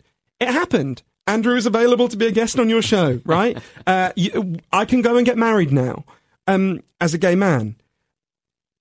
Everyone listening to this program has lived through incredible changes, and there's a temptation to discount the positive change and only notice the negative. and people will have noticed there have been lots of negative changes of late, but but that is a very disempowering story and, and not a truthful story. I mean, I think about something as simple as the women listening don't need me to mansplain this to them, but my grandmothers, when they got married, weren't allowed to have bank accounts in their own names, right? They had to have a joint one with their husband. That's not that long ago. In, in the scale of human history, that's like yesterday, right? things that would be unthinkable to us now. If you explain to a 15 year old girl you can't have a bank account of your own when you grow up, they would have been, yeah, I mean, uh, they wouldn't understand what the hell you were talking about, right? Because we've had so much progress. So progress happens when people band together and fight for something better. And everyone listening to this program is much more powerful than they have been told they are. And one thing I one thing I really think we need to do is take all these indicators of distress, depression, anxiety, addiction, and use them as fuel to fight for something better.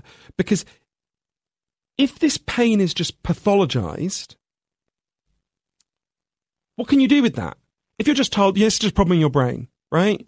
Uh, and you can drug yourself, but most people who drug themselves will become depressed again. You'll get some relief, but where can you go with that, right? But but uh, apart from the fact that it's it's only a very limited part of the truth, right? It's real. Uh, there are real things that happen in your brain, of course, and I write about them in Lost Connections. But you know, can I just tell you about? I was taught so much for this book by so many scientists and doctors, but the people who taught me the most were not scientists and doctors. It was a particular place. Can I tell you what happened there? Because um, in the summer of 2011, on a big anonymous housing project in Berlin, a woman called Nuria Cengiz climbed out of her wheelchair and put a sign in her window. She lived on the ground floor, and the sign said something like, I got a notice saying I'm going to be evicted from my apartment next Thursday night. So on Wednesday night, I'm going to kill myself. Now, like a lot of housing projects in the United States, this is a big, anonymous, slightly scary place. It's called Kotti. No one knew anyone. Uh, it's actually a kind of weird area. It's a poor neighborhood where there are only three kinds of people who really live there. There were recent Muslim immigrants like this woman Nuria. There were gay men and there were punk squatters. And as you can imagine, these three groups don't want to get to know each other. No one really knew anyone. So people are walking past Nuria's window. They see this sign. Lots of people are concerned. They knock on her door. They say, Do you need anything? Nuria said, Screw you, I don't want any help, I'm going to kill myself. She shut the door in their faces. People start talking outside her apartment, people who'd never met. And one of them had an idea. You might remember this is the summer of Tahrir Square, the uprising in Egypt. One of them had seen it on the news and suddenly had this idea. And lots of the people who live in Kotti were pissed off because their rents were going up and up and up and up as well. And lots of people were being evicted. So this was very personal to them. Um, one of them had an idea there's a big thoroughfare that goes through the centre of Kotti into the centre of Berlin. And one of them said, you know, if we just blocked the road for a day uh, and we protest, the media will probably come. There'll be a bit of a fuss about Nuria's story. There might even be some pressure to keep our rents down. Why don't we try it? So the Saturday came and they blocked the road, and loads of the residents of Kotti protest. And Nuria was like, I'm going to kill myself. I might as well let them wheel me into the middle of the street. She's wheeled into the middle of the street and they protest that day. And the media do come, and it's a bit of a fuss. And Nuria gives these slightly bemused interviews. And it gets to the end of the day, and the police say, Okay, you've had your fun, take it down. But the people in Kotti knew, well, hang on a minute. You haven't told Nuria she gets to stay. Actually, we want a housing, we want a rent freeze for our entire housing project. When we've got those guarantees, then we'll take this down. But of course, they knew the minute they left this little makeshift barricade they'd built, the police would just tear it down and that would be that. So one of my favourite people at Kotti, a woman called Tanya Gartner. Tanya, uh, she's one of the punk squatters. She wears tiny little miniskirts even in Berlin winters. Tanya is quite hardcore. She had this idea. She goes up to her apartment, she comes down, and she brought a klaxon. You know those things that make loud noises at soccer matches. And she said, okay, here's what we're going to do. We're going to drop a timetable to man this barricade. We're going to man it 24 hours a day until we get what we want. If the police come to take it down before we got what we want, let off this klaxon. We'll all come down from our apartments and we'll stop them. So people started signing up to man this barricade. People who had never met would never have met. Very unlikely pairings. So Tanya, in her tiny little miniskirt, was paired with Nuria, who's a very religious Muslim in a full hijab. And they get one of the night shifts. I, th- I think it was Wednesday night. And they're sitting there and they're like, this is super awkward. We've got nothing to talk about we couldn't be more different. And the first few nights they're there, they're like, this is embarrassing. As the nights go on, they started talking. Tanya and Nuria discovered they had something incredibly powerful in common.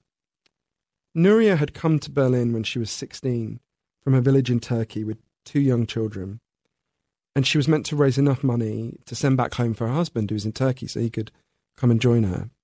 After she'd been in Berlin for, I think, 18 months, she got word from home that her husband was dead. She'd always told people he died of a heart attack. Sitting there in the cold in Kotti with Tanya, she told something. She told her something she'd never told anyone in Germany. Actually, her husband had died of tuberculosis, which had been seen as a kind of shameful disease of poverty. Nuria had, had never told anyone. That's when Tanya started to talk about something she rarely talked about. She had come to Kotti when she was 15. She'd been thrown out by her middle class family. She'd come to Kotti and she started living in one of the squats there, the punk squats. And quite quickly after she arrived, she got pregnant. They realized they had both been children with children of their own in this place they had been quite afraid of. They realized they were incredibly similar. These pairings were happening all over Kotti. Directly opposite this housing project, there's a, a gay club called Südblock.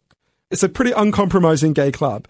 And um, it opened about a year before the protests began. And as you can imagine, there's a lot of very religious Muslims in this neighborhood. Some people had been really appalled. They'd actually smashed the windows. It had been pretty bad. Um, and when the protest began, Südblock, the, the, people who worked in the club there, gave all their furniture. They started helping. And after the protest had been going on for about three months, the people at Südblock were like, you should have all your meetings in our club. We'll give you free drink. We'll give you free food. We want you to win. And even the kind of left wing people at Kotti were like, we're not going to get these very religious Muslims to come and have meetings, you know, underneath posters for things that are so obscene. I can't even mention them on your podcast, right? Um, it did start to happen. As one of the Turkish German women there said to me, we all realized we had to take these small steps to understand each other. After the protest had been going on for a full year, and this blockage they'd built was a permanent structure with a roof, a really nice structure, one day a guy turned up at the protest called Tuncay, uh, who was in his early 50s and he'd been living homeless. And it's clear when you meet Tuncay, he's got some kind of cognitive difficulties. But he also has an amazing energy about him. He's really affirming and lovely. And everyone liked him. And after he'd been hanging around for about a week and people there clocked that he was homeless, they were like, You should come and live in this thing we've built. We don't want you to be homeless. So Tuncay started to live there and he became a much loved part of the, the, the Kotti protest. And after Tuncay had been around for about, I think it was nine months, one day the police came to inspect. They would do this every now and then. And um, Tuncay doesn't like it when people argue. He thought the police were arguing, so he went to try to hug one of the police officers, but they thought he was attacking them. So they arrested him. That was when it was discovered. Tuncay had been shut away in a psychiatric hospital for 20 years, often literally in a padded cell. Um, he'd escaped one day, he'd been on the streets for a few months, and he found his way to Kotti. So the police took him back to this psychiatric hospital who shut him away again. At which point, the entire Kotti protest turned into a kind of free Tuncay movement, right? They descend on this psychiatric hospital at the other end of Berlin. And these psychiatrists are like, what is this? They've got this person they've had shut away for 20 years. And then suddenly they've got these women in hijabs, these very camp gay men, and these punks demanding his release. They're like, who are you? And I remember Uli Hartmann, one of the protesters, later told me that she said to the psychiatrist, you know, you don't love him. He doesn't belong with you. We love him. He belongs with us. And I remember in Kotti thinking, how many of us, if someone carried us away to a psychiatric hospital, would have so many people turning up and saying, no, we love this person. We want to look after this person, not you. Um, so many things happened at Kotti. They got Tuncay back. He lives there still. Um, they got a rent freeze for their entire housing project. They then launched a referendum initiative to keep rents down across the whole city. They got the largest number of written signatures in the long history of the city of Berlin. But I remember the last time I saw Nuria, she said to me, Look, I'm really glad I got to stay in my neighborhood. That's great. I gained so much more than that. I was surrounded by these incredible people all along, and I would never have known. I remember speaking to one of the other um, Turkish German women there, Neriman Tanker, who, who, who said to me, You know, when I grew up in Turkey, I grew up in a village, and I called my whole village home. And then I came to live in the Western world, and I learned that what you're meant to call home here is just your four walls. And then this whole protest began, and I started to call all these people in this whole place my home. And she said she realized, in some sense, in this culture, we are homeless. The, the, the, the Bosnian writer, brilliant Bosnian writer Aleksandar Hemon, said, Home is where people notice when you're not there. By that standard, they were homeless before and they were not homeless afterwards. And I realized many of us in this culture are either homeless or have a sense of home that is so small it doesn't meet our needs for belonging. And I remember it was really in Kotti I think they think I'm slightly insane because I would just turn up every few months and just be so moved I would just cry. I remember one time Sandy, one of the people there, just saying to me, Johann, I think maybe you have allergies because my eyes get watering so much. But the, it was so clear to me in Kotti what these scientists have been teaching me. These people didn't need to be drugged in the main. They needed to be together. They needed to be seen and loved and valued. They needed to have meaning in their lives. They needed a tribe. They needed security. Um, and I, I kept thinking about how, I mean, think about how unhappy these people have been before. Nuria was literally about to kill herself. Tuncay was shut away in a, in a, in a literally in a padded cell. Um, loads of these people were depressed and anxious. And I remember sitting with Tanya one day outside Südblock, this gay club, and her saying to me, you know, when you feel like crap and you're all alone, shut away in your home, you think there's something wrong with you. But what we did is we came out of our corner crying and we started to fight. And we realized we were surrounded by people who felt the same way. And to me, that was of all the insights I learned, that was the most important. I think you can tell I love these people in Kotti, but I have to tell you, they are not exceptional. These are randomly selected people this hunger for reconnection, this capacity for such kindness and goodness is all around us everywhere. It needed, it needs to be activated.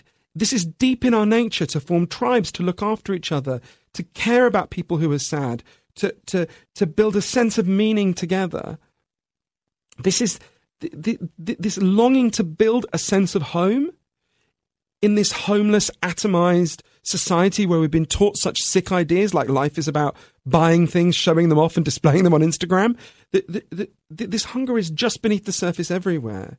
And, and I, the book is called Lost Connections because we've lost these connections, but they are waiting for us to pick them up, right? And they're not hard to find. This is not like explaining quantum physics to people. Not that I could do that, but if I could, you know, it's not like explaining complex math. Again, another thing I definitely couldn't explain. It, the, the, these are insights that are deep in our nature that we, we all feel them at some level and we feel the lack of them deeply at this moment. But it doesn't have to be like that, right? We can follow the example of the people in Kotti. Nuria sends out this distress signal, and people came to her. I think you've explained it beautifully, and I think on that rousing note, uh, we can we can probably close it out. Oh, um, great, very beautiful. You've given me a lot to think about, and I suspect our audience members. I'll thank you on their behalf because oh. I believe they'll be quite moved. Thanks, Tom. Before we before we fully close it out, and I should point out that you, if if people are hearing emotion in your I'm voice, it shows on your face as yeah. well. Um, uh, yeah, that that story clearly means a lot to you. Yeah. Um, can you? I, I, I, do this little thing that I kind of jokingly refer to as the plug zone at the end of the show. Can, can you? Can you? Can you just? Uh, you, I think I suspect by this point people really want to know how they can learn more about you. Can you give us again the names of your books? Yeah. This is for your publicist. uh, where we can find you on social media. Any other thing that you think we should uh, yeah. uh, go look at?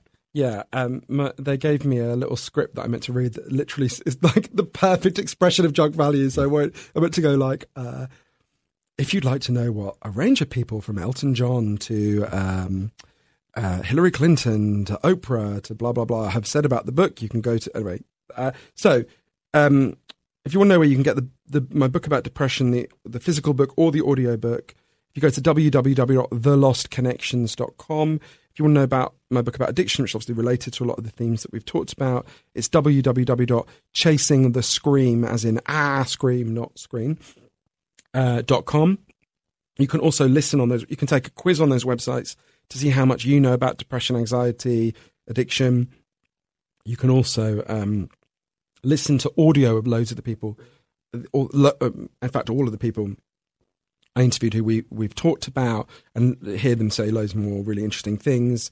And you can see where to follow me on loads of social media. Um, I had this funny experience where the end of an interview a while back, they said to me, you know, what's your Twitter? What's your Facebook? Blah, blah, blah. And they said, what's your Snapchat? And I was like, I am a 40 year old man, right? I will go a long way to get my message out, but I'm not joining Snapchat, right? I have a limit. So, yeah. I'll do anything for love, but I won't do that. Exactly. Meatloaf was, if Meatloaf had known about Snapchat, that song would be even more impassioned than it is now, right? Well, speaking of passion, I appreciate yours. Oh, thank you so much, Dan. I, I really I admire re- your work, and I'm really thrilled you. to be with you. Thank you. Great job. Hooray. Thank you. Okay, thanks again to Johann Hari. Time now for voicemails. Here's number one. Hey, Dan. This is Jess from Bala Cynwyd, Pennsylvania. Um, I'm just calling because I wanted to talk a little bit more about transcendental meditation. Um, I've been listening to your podcast for about two months now, um, and really just playing catch up with the available episodes. Um, and I feel like many people talk about um, developing a mantra to help them stay focused during meditation. Um, I've only very recently gotten into meditation. I probably practice about three minutes every morning, just focusing on my breath. Um, but I feel like if I had a mantra to focus on, um, I might be able to um, better weed out that monkey mind that comes up uh, so frequently with me. So I'm just wondering if if developing a mantra is something that is available um, to me, being that I haven't been to a retreat or anything like that. Um, I did do a little bit of research, um, and I saw some some modern day ones that were available online. Um, but I do know that a mantra should also be kind of specific to uh, the individual. So I, am just wondering what your thoughts are on that and, and how I can go about um, identifying one that's personal for myself um, that I can use regularly throughout my practice. So thanks so much. Uh, I love your podcast. Keep doing what you're doing. Thank you. So much to say, so much to you. You said a lot there, so I, I want to kind of unpack it step by step. First of all, if you're interested in TM or transcendental meditation, I think the route there is to go to your local TM center if you have one and uh, do the training. I believe it's four days. We had on the show one of the leading experts in TM, Bob Roth, who teaches a lot of celebrities how to do it. And he really goes, if you want to go back and listen to that episode, he talks a lot about the training for TM. They don't discuss it super granularly in public because it is something you have to pay for. Um, although they also they also through uh, the David Lynch Foundation give away a lot of the training to certain groups of people as well. So I would investigate that if you're specifically interested in transcendental meditation. They do believe that a mantra uh, you need to be you know transmitted your mantra, your individual mantra. They say by your teacher. However. Uh, transcendental meditation is uh, derived from Hinduism, as I understand it, and is part of what's known as Vedic meditation, which is a kind of meditation, uh, a set of meditation techniques, one of which is using a mantra.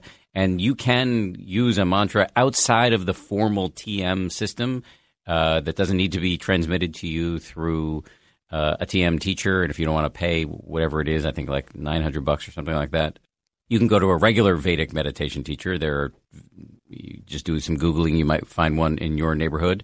Um, they may charge less, or you can just read the book, uh, The Relaxation Response by Herbert Benson, who's a Harvard physician who uh, did some studies, uh, I think in the 80s or 70s, into transcendental meditation and uh, wrote a, what was at the time a mega best selling book about mantra meditation. And he says you can just use any word you want, like one or peace or something like that. That was actually one of the first books I read about meditation because it was recommended by uh, my, my shrink, my psychiatrist. So there's that. So that's so we have got two options on the table, and I'm going to give you a third. The first option is go formally sign up for a TM. The other uh, a TM class. The other is uh, just read Benson's book or find a Vedic meditation teacher, and, and you don't have to pay as much as you as you might have to do for TM. Although I have to say, uh, I don't have anything against TM. A lot of a lot of my colleagues here at ABC News signed up for that and uh, have gotten a lot out of it. You can hear past podcasts with people like George Stephanopoulos and Robin Roberts who've gotten a lot out of TM. But the third suggestion I have is somebody who's not personally a TM practitioner, but instead a practitioner of Buddhist meditation or mindfulness meditation, is that you can do um, meditation where you just watch your breath, but add in uh, a little mental note. And that can serve, I think, to, uh, and I use a little mental note when I am meditating as a way to, I think you said before, sort of uh, quiet the monkey mind a little bit to keep me focused on, on what I want to be f- focused on, which is the breath often. Um, and so it's the skillful use of thinking to connect you to your object of meditation. In this case, as you said, a couple minutes of trying to watch your breath coming in and going out. So, how would this work? So, as you're sitting there and you're feeling your breath, your abdomen rise and fall, or you're feeling the air come in through your nostrils or out and out, you might just use a soft mental note of in and out, or rising, rising, falling, falling. Uh, if you're at the abdomen, and that can and then, of course, when you get distracted, which you will a million times, you just notice you've become distracted and you go back to the breath. And I found that this mental note, uh, mental noting, really helps me stay focused. And so it would alleviate the need for you to go out and, and get yourself a mantra. And you could just do what I'm suggesting here and see if it works for you. I would say, as some guy named the Buddha used to say, check it out for yourself don't take it on faith just because I'm saying it or the Buddha said it. Just see if it works for you in your practice. So maybe start with that, and if, if that doesn't work for you, then then go take a look at the at, at, at the mantra situation. Hope that helped. Here's voicemail number two. Hey Dan, it's Tim from Narragansett. First, let me say thanks. I've been developing my practice since reading your 10% book a few years ago. Very helpful. I find myself in stressful work situations practicing and trying to be mindful. But I also worry that I get stuck and I'm not quite on the edge in terms of execution. So, in brief, how do I go from mindfulness to execution in a rather high paced environment with a lot the line? Thanks so much. Thank you, Tim. I assume that's Narragansett, Rhode Island. I used to go there in high school with my buddies and misbehave. So yeah, shout out to Narragansett, and and thank you for for calling in. I appreciate it. If I understand your question correctly, you're saying you're practicing mindfulness, but you're in a stressful work environment, and you're not off. You're sometimes caught up in your emotions, and you're not always able to be mindful. So I would say that sounds like you're just a normal human being, and uh, welcome to the world of ten percent improvement. Don't expect even once you understand mindfulness both in theory and in practice, that you're going to be able to ride every difficult emotion and not get caught up and not maybe act in ways that you're that you later regret. That's just based on my experience of having meditated for uh, about 10 years now it's it's just not on the menu that kind of perfection you know maybe if you're a um, you know the LeBron James of meditation and you're like on the short track to full enlightenment, you could expect that. But I, I don't think for most of us mortals, uh, it's, as I said, on the menu. The goal really is to look at this as something that you're going to be able to put into practice the mindfulness of a difficult emotion and the ability to ride it, to let it pass and not act on it, that you're going to be able to put that into practice, say 10% of the time, maybe 2% of the time.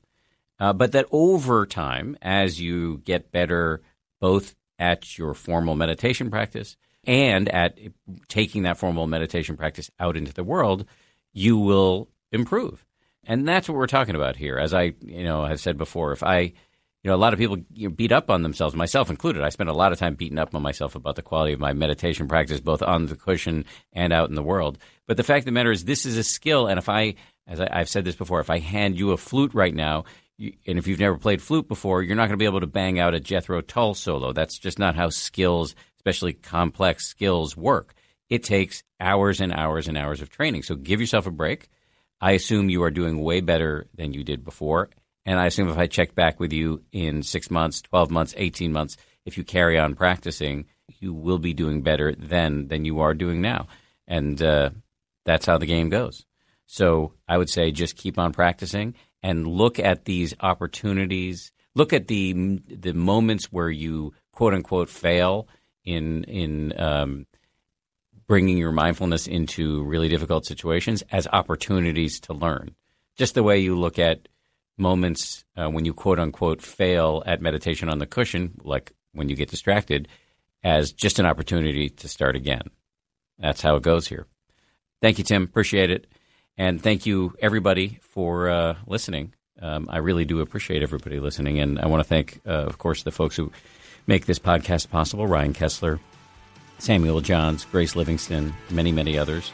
Again, don't forget to vote for us for the Webbies if you uh, are so inclined. Check out 10percenthappier.com, go to the top and uh, click the link and uh, go vote for us. It'll take 30 seconds. While you're at it, while you're doing me a favor, if you haven't, rate us, review us, talk about us on social media. That always really helps. Thanks again for listening. I'll see you next Wednesday. If you like 10% Happier, and I hope you do, uh, you can listen early and ad free right now by joining Wondery Plus in the Wondery app or on Apple Podcasts. Prime members can listen ad free on Amazon Music. Before you go, tell us about yourself by filling out a short survey at wondery.com slash survey. I'm Shimol Yai, and I have a new podcast called The Competition. Every year, 50 high school senior girls compete in a massive scholarship competition. I wouldn't say I have an ego problem, but I'm extremely competitive. All of the competitors are used to being the best and the brightest, and they're all vying for a huge cash prize. This will probably be the most intense thing you've ever gone through in your life. I remember that feeling because I was one of them. I lost. But now I'm coming back as a judge and also a kind of teen girl anthropologist.